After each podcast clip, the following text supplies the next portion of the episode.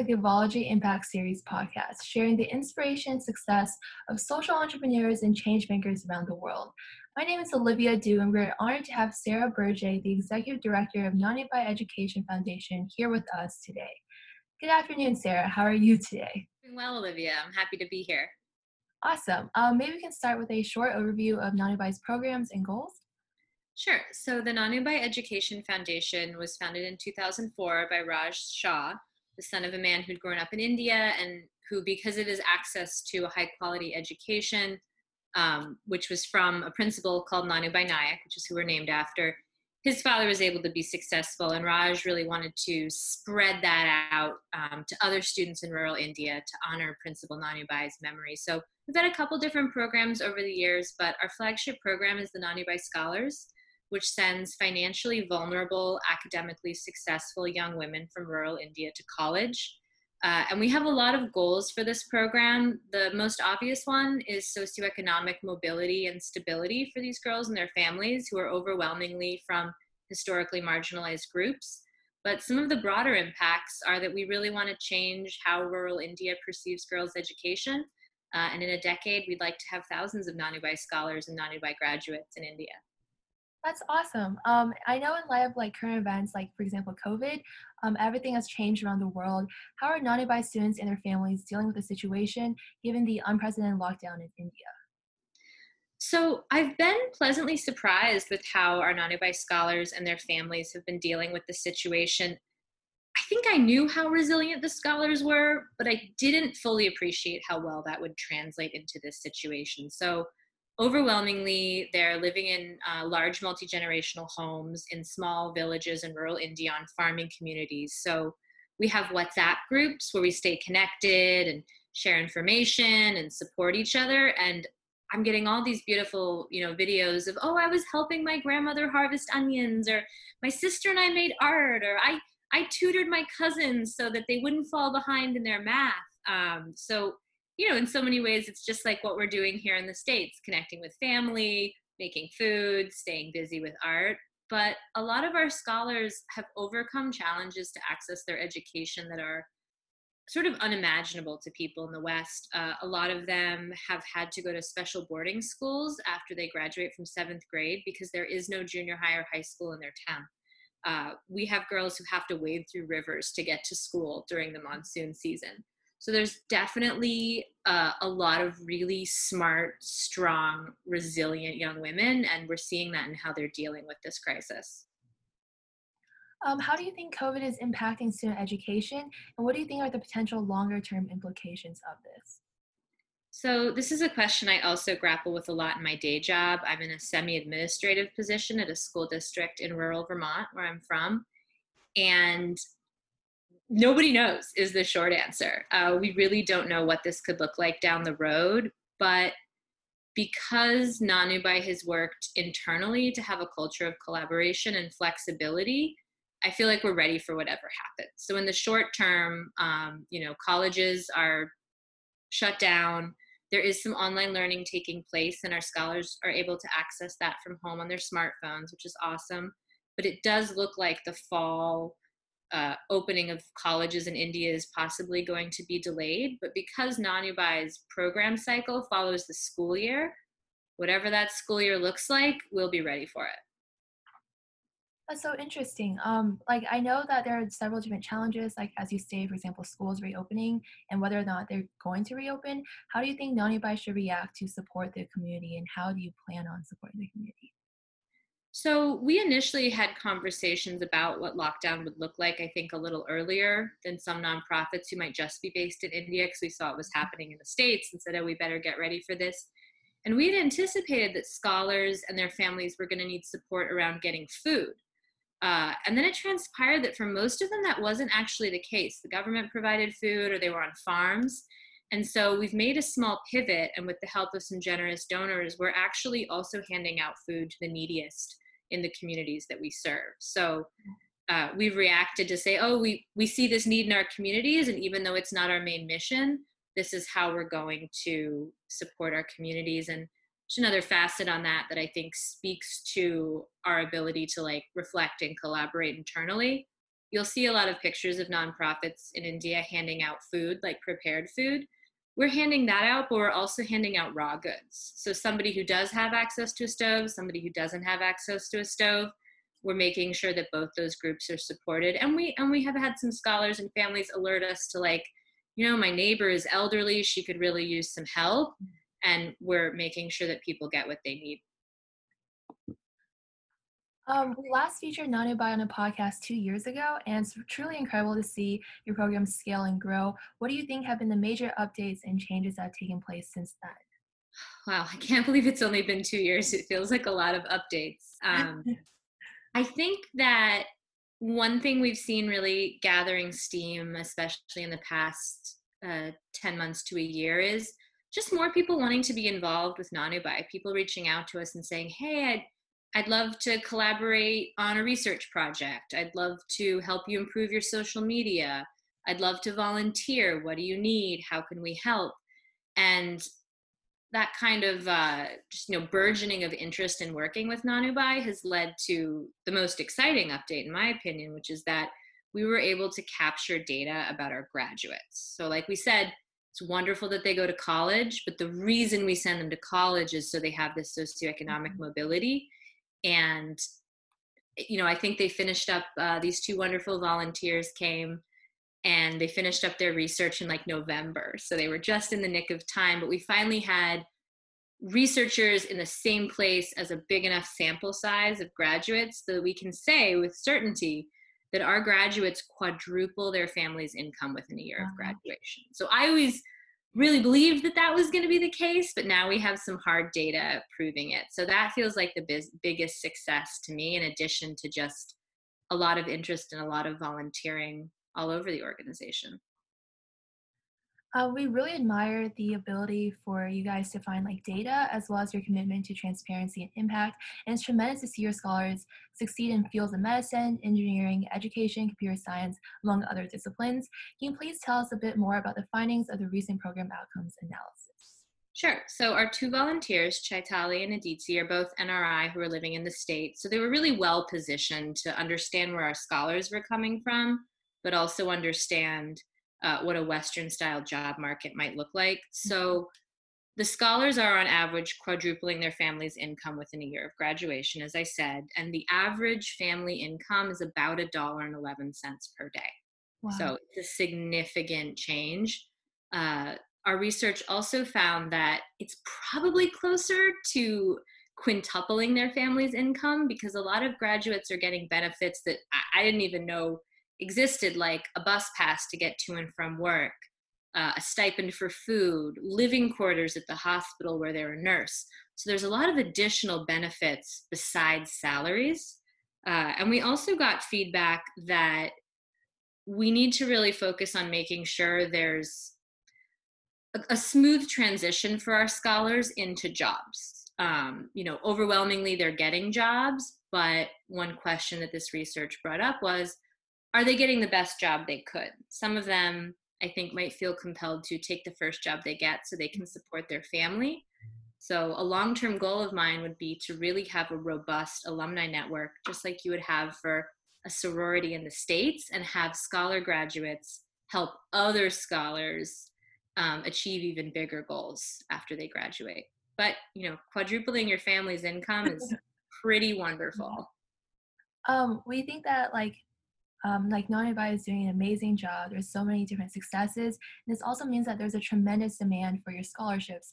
You can discuss how like selection criteria has evolved throughout the years and the type of students that are usually awarded with this life-changing grant.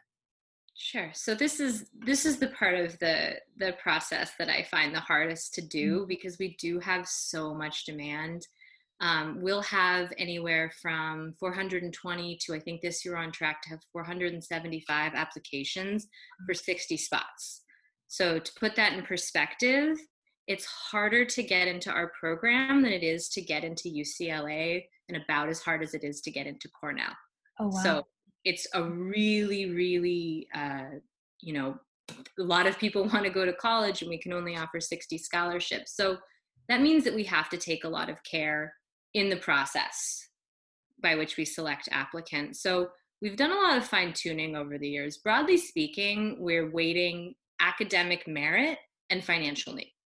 But obviously, in practice, it's much more complex than that. So we were really lucky to have a great volunteer, uh, Ryan, who is getting his master's in public policy. And he went to India over two subsequent summers, studied our application process, and had suggested some tweaks that we did implement. So when we're talking about financial need, we want bank statements. We want a copy of your electricity bill. We take into account how many cows you have. Do you have a computer? Do you have a TV? Do you live in a traditional cob house or in a cement house? Because um, a lot of the ways that we think about wealth in the West don't perfectly translate to India. So we have to look at a broader set of factors to determine financial need. And we do also take into account things like caste and tribal status. About 66% of the scholars are from so called scheduled tribes and scheduled castes, historically oppressed groups. We don't weight that super, super heavily. Uh, and we also take into account things like disabilities and if a student is missing one or more parents. So I would say a typical scholar, um, I'm thinking of one I met, Rupal, eldest daughter of a single mother. Her mother worked as a maid. The family had very minimal income. Uh, and she had gotten really, really great scores on her 10th, 11th, and 12th board exams, which are end of the year exams. And that's what we use to determine academic merit. So we kind of, you know, process everyone through that very quantitative, hard numbers. And then we do have an interview process. And the interview process where we'll interview about um, probably about 200 of the total applicants, maybe 160. And there we're looking more for uh, some of those harder to define qualities like is this person articulate? Does this person interact well with others? Do we think that they're going to be able to handle leaving their family and going to a college maybe several hundred kilometers away? So but i would say you know there's girls who don't even make it to the interview stage who are incredibly deserving. So making those cuts is quite a challenge every year but i feel really good that we have an objective system to kind of make those hard decisions for us um, you mentioned a lot about how like India's cultural environment is different. Um, what do you think are the major obstacles to girls continuing on in higher education? And what do you think Nanubai can do or can be done in general to help overcome these barriers?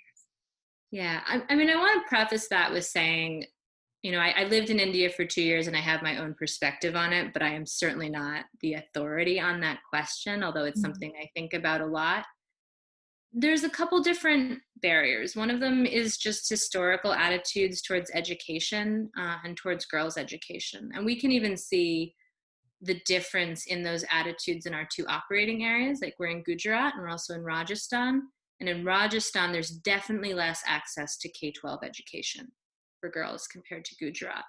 So things like what age should someone get married at?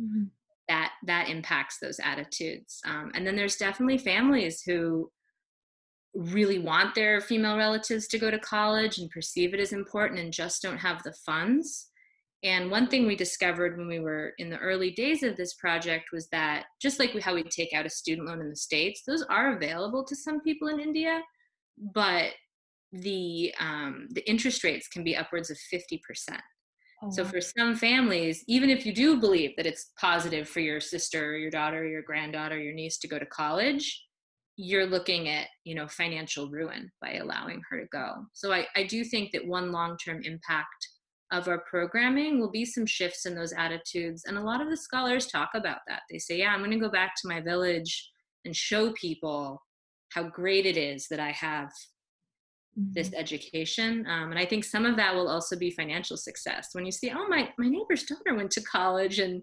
you know we have we have one student who i uh, became friendly with when i was over there mega and she's like yeah i'm going to build my mom a house. And i can guarantee you that when that girl builds her mom a house everyone in the neighborhood is going to say oh maybe maybe sending girls to college is a great idea. Look at that house. So i think there's some macro changes and some micro changes that i hope will impact the value that people see in, in women's education.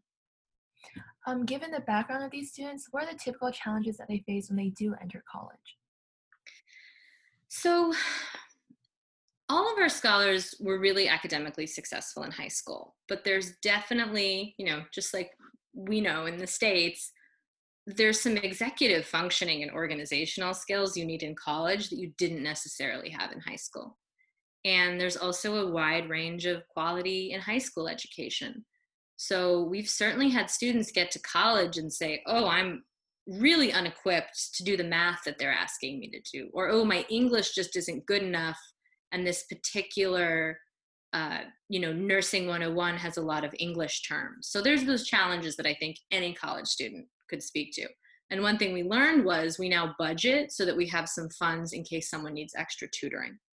Because um, initially we we had some girls drop out, mean, and they, you know the academics are too hard. I miss my family, and because of, in part, just because of how wonderful our ground staff are, we haven't had a dropout in two years. And overwhelmingly the girls that have dropped out we've been able to bring them back. So there's that challenge that i think would resonate with a lot of people in the states. A challenge i hadn't anticipated that i should have anticipated was casteism. Um, when i was last in india in 2015 i went to visit one of the more prestigious older colleges that scholars had gone to we happened to have kind of a cluster like a, a lot of girls had gotten in there and I went to visit this girl in her dorm, and she was from she was from a tribal background, uh, which is obvious because of her last name, and she was roommates with the only other tribal girl that Nanubai had sent to that college. Mm-hmm. And I remember asking our program manager, "Is like, is that a coincidence that these two girls are roommates?" And he's like, "No." A girl from a different caste isn't going to want to share a living space with a student from a tribal background. Um, so that's a challenge for a lot of them is that they will face discrimination when they get to college. And there have been, you know, knock on wood, this has not happened to any of our scholars, but there have been cases in India of really severe hazing, harassment, and bullying of lower caste or tribal students when they enter college. So you know I, I, I hope that that doesn't happen to any of them but as i mentioned before we have these whatsapp groups where there's a lot of conversation so we've been really intentional about trying to build a nanubai community and the nanubai family and i i think that knowing they, that all these people have their back and that they have a lot of emotional support um, you know will help when not if they face casteism but when they face casteism so that's a huge challenge with not only just like social disparity, but also educational quality disparity. Um, how does Nanubai help scholars catch up to their peers? Yeah, that's a great question. Um, you know, I've I've spent a lot of time in some high schools in India and lots of disparities. So like I mentioned, we, you know, realized in hindsight being 2020 that tutoring was something they need. So now rather than like waiting until someone's on the verge of dropping out and then getting them a tutor we let them know like hey if you need help let us know and that's something that we can include in the funds that we're giving you to get that tutoring so i think we're we're nipping a lot of problems in the bud by letting them know that's available and we also have them send in um, they call it a marks sheet but it's really a report card we have them send in their report cards at intervals throughout the year so we'll kind of you know, we don't go over them with a fine tooth comb. We'll sort of look at them, and if we see like, oh, somebody's really struggling in this field, then we might reach out and say, hey, do, do you need help with this? Like, I've personally let scholars know because I was an English teacher for many years, like, oh, do you need some help with your English homework? Like, let's talk it through over WhatsApp. So I think that's, I think that the the tutoring has been really helpful. But again, the tutoring is less common than you'd think because a lot of these scholars even if they didn't receive you know the greatest k-12 education they're so academically gifted mm-hmm. that they really do do really well when they get to college that makes sense yeah um, is there any particular story about a Nanubai scholar that stands out to you or that you would like to share um, I mean, there's there's there's so many. It's kind of hard to choose, but I am thinking of one scholar I know uh, Dinal, and Dinal is from Kadod, which was where our founder Raj Shah's father was from. It's where Nanubai Naik taught. Uh, you know, we were in Kadod for close to a decade before we had developed our two other offices in slightly larger towns. And Dinal was actually my student in eighth grade English. Wow. And she was super great. She applied for a scholarship. She got it. Uh, her father passed away, and she dropped out because she just it was just too much. You know, the academics were a challenge. Her father had just passed away. And our Gujarat program manager reached out to her again and again and again. And we just kept telling her, like, no, we really think you can do this. We really believe in you. Um, and not only did she come back and is in her last year of finishing an accounting program, but her younger sister is now also a Nanubai scholar. Mm-hmm. Yeah. And so, you know, I remember when when she had gotten in, she said, "I want to inspire my little sister to, to go to college." And despite some really serious setbacks, like Dina and her little sister are both in college. So I, I think about them a lot, and they're a great story. But there's, you know, there's so many um, and especially because we do put a little emphasis on girls who are missing one or more parents. I think we have a lot of scholars for whom their college education is really a lifeline. Um, I've had girls say to me, if it hadn't been for Nanubai, I would already be married and have a child by now. So. Um, I know Nanubai education has produced a lot of nurses in the past. How has that looked like in the present, especially in light of like COVID 19 and things like that? So this was kind of a, a, bright spot for us when the pandemic hit and everyone was feeling really stressed. We have graduated a lot of nurses. It's an easily accessible job. It's a job that's in really high demand, and it's a job that scholars can do without going too far away from their home communities, which would be the case if they were in accounting or you know some other trade that wasn't relevant in the small rural villages that they're from and there were a lot of great you know girls would say i helped deliver a baby today and here's a picture of me with this baby i helped deliver and i'm like you're you're a first year nurse should you be doing that uh, but when covid hit so many of our scholars our scholar graduates are on the front lines of covid and we're getting pictures of them and their ppe gear and they're you know sending drawings and a lot of support for nurses has been going around on the group chat. So it is a it is an unintended positive consequence of our program that I never anticipated that we're really making a difference in these rural communities, which India has some of the worst population to doctor ratios uh, on the planet. And so feeling like in our own little way, we're making those proportions a little better during a time of crisis feels really good. And we're really, really proud of all our graduates, but especially our nurses right now. Awesome. Yeah. Yeah um, all of these like different stories are evidence of like Nanubai's um, amazing success. What do you think are the organizational qualities and structure that have led to this? Well, I I did put that question to our ground team, and we have some clips of them talking about it. And when I did that, I was like, oh, this is what has led to our success. Like we have a pretty flat hierarchy. Like we include people in our decision making. Um, we're really transparent. That's really important to us, both in terms of like how we choose scholars and what our finances look like and what matters to us.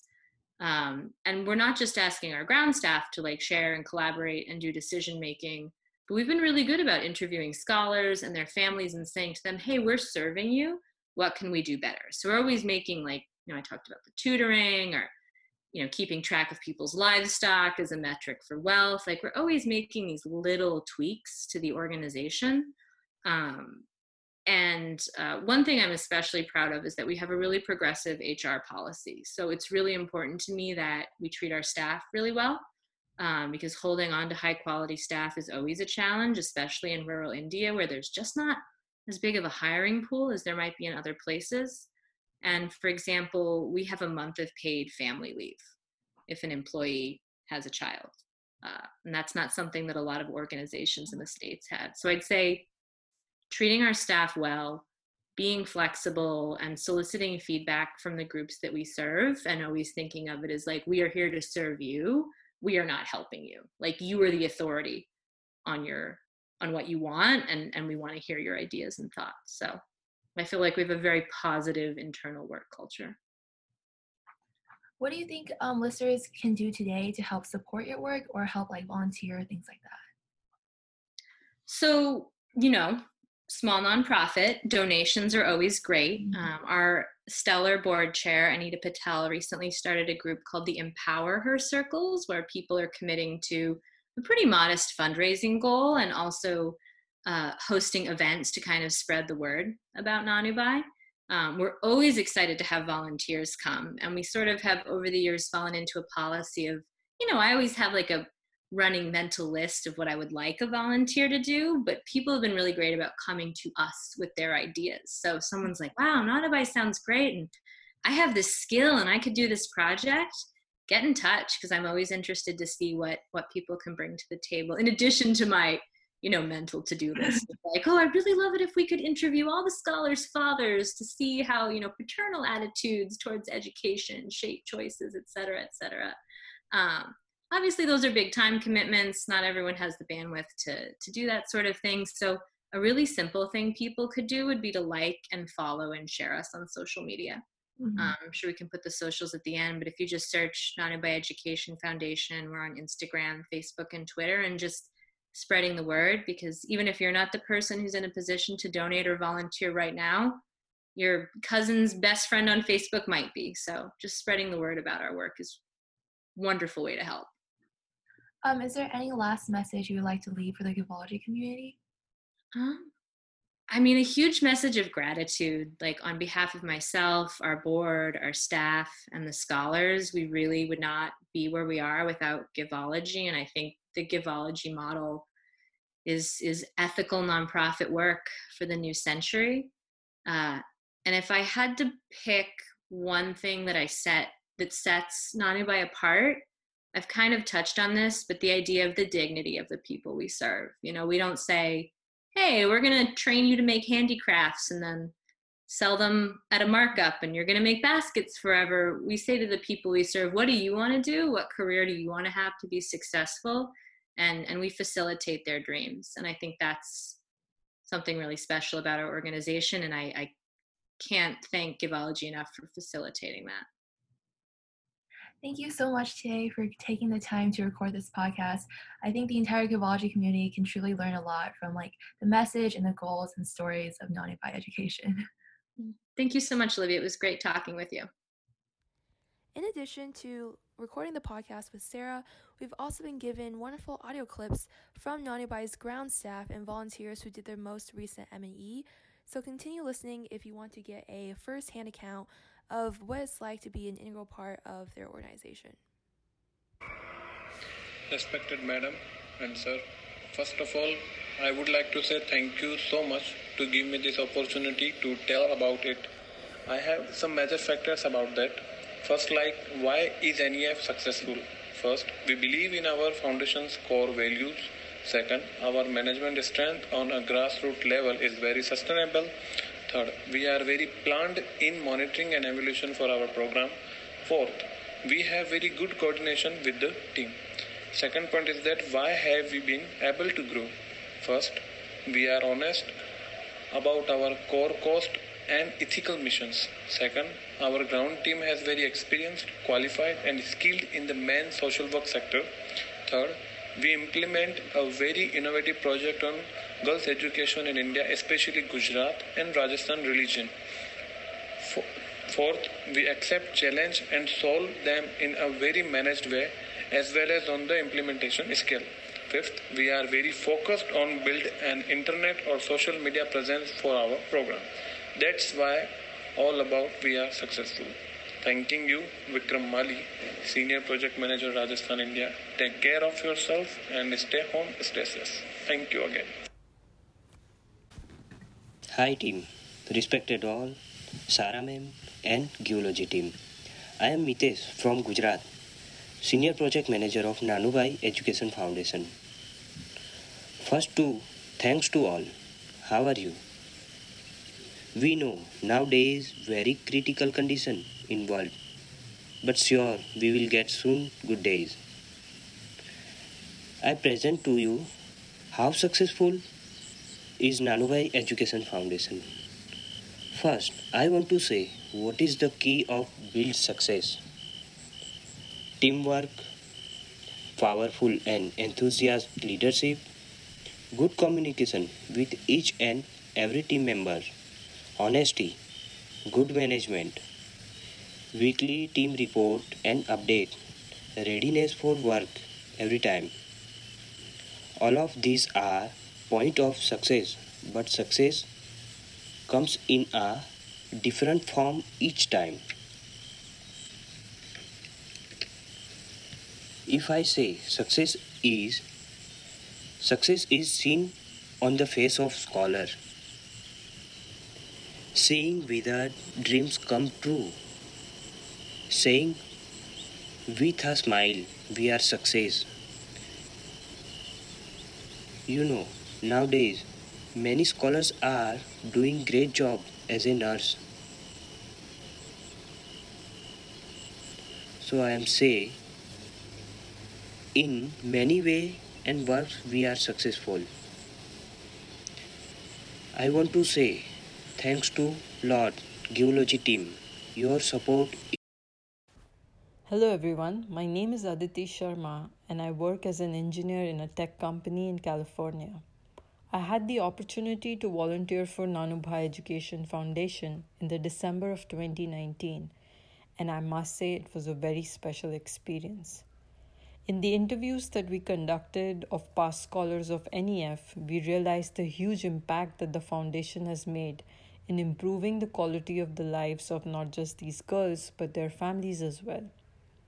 I think this foundation has a very well defined objective with an equally accomplished framework of execution that helps girls in rural areas in India to pursue higher education a very strong ground team that is personally vested in helping the mission of the foundation, who motivate these girls at every step of their education. Apart from that, their agile selection criteria with a very diverse team of that ha- very diverse team that has expertise in the domain of education is a huge plus. And finally, they operate in specific remote regions of Gujarat and Rajasthan, and because of this limited focus, they're highly effective and have established a distinct presence in these regions. I congratulate the entire team for their amazing work and success. Thank you.